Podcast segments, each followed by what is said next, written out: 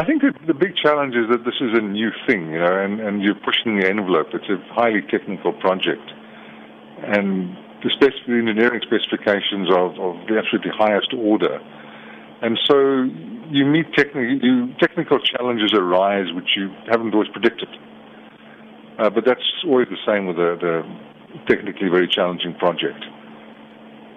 Um, obviously, we're, we're not just doing all this work ourselves. We have subcontractors in the private sector, and so getting the, the, the entire project to link up and deliver in the different packages simultaneously, uh, such a challenging project is. I mean, that's. I guess it's a, a connected set of challenges rather than just one challenge. And then, Doctor, um, the last time I checked, you're going to t- to test the first two antennas. Has has that happened already?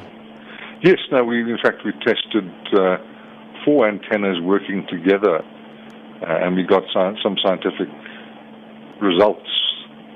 Uh, in other words, an image uh, when we did that. So yes, we've been testing it fairly successfully, not just with two but with four. And then when can the MeerKAT commence doing um, early science? We should be able to, to get some early science later this year. Um, I won't make an exact prediction.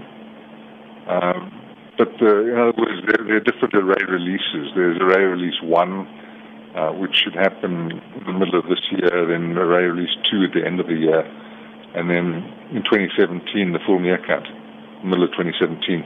So there'll be three separate phases for releasing early science. I'm, I'm hoping that the second half of this year we'll, we'll see some some proper scientific observing happening. So I take it that um, there's no um, astronomers that have started using it. It's too early. It's too early to do real science on it at this point. All right. And then on to um, the actual um, SKA. Um, what, what's the latest that you can tell me so far? Look, the key thing at the moment is to get the treaty organization up and running. In other words, this is the organization that will actually be the political embodiment of the SKA. Uh, and those negotiations are happening at the level of ministers uh, during the first half of this year. Uh, getting the, the a, a, proper organizational structure, uh, which would also then tie down the financial contributions of each country, uh, which will be based on principles of usership and contribution, etc. So I take it that no designing or planning has, has taken place so far. A lot of planning has taken place, and I think that's one of the, the issues is that the the office in Manchester, well, I'm in Jodrell Bank outside Manchester, has had to run a process almost on faith of doing a whole lot of planning on the different work packages. Clearly, the, the, the model is that political organization that takes over uh, to, to be overall in charge of the project will take this work uh, and continue to direct the office uh, to do it further.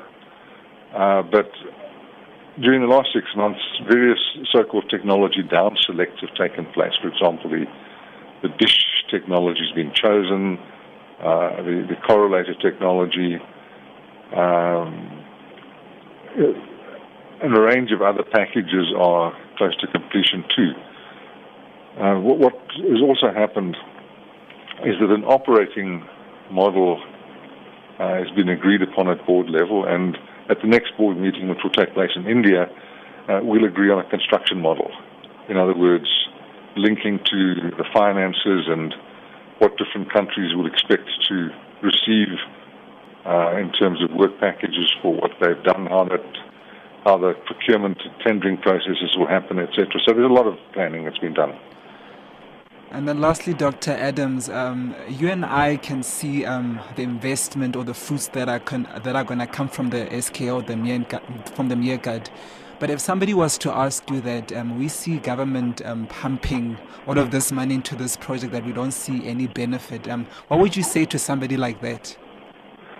I think you know, what, what I'd say to them is that that's mistaken. Uh, what you get out of a project like this is, first of all, it lifts your own scientific and engineering endeavor to another level.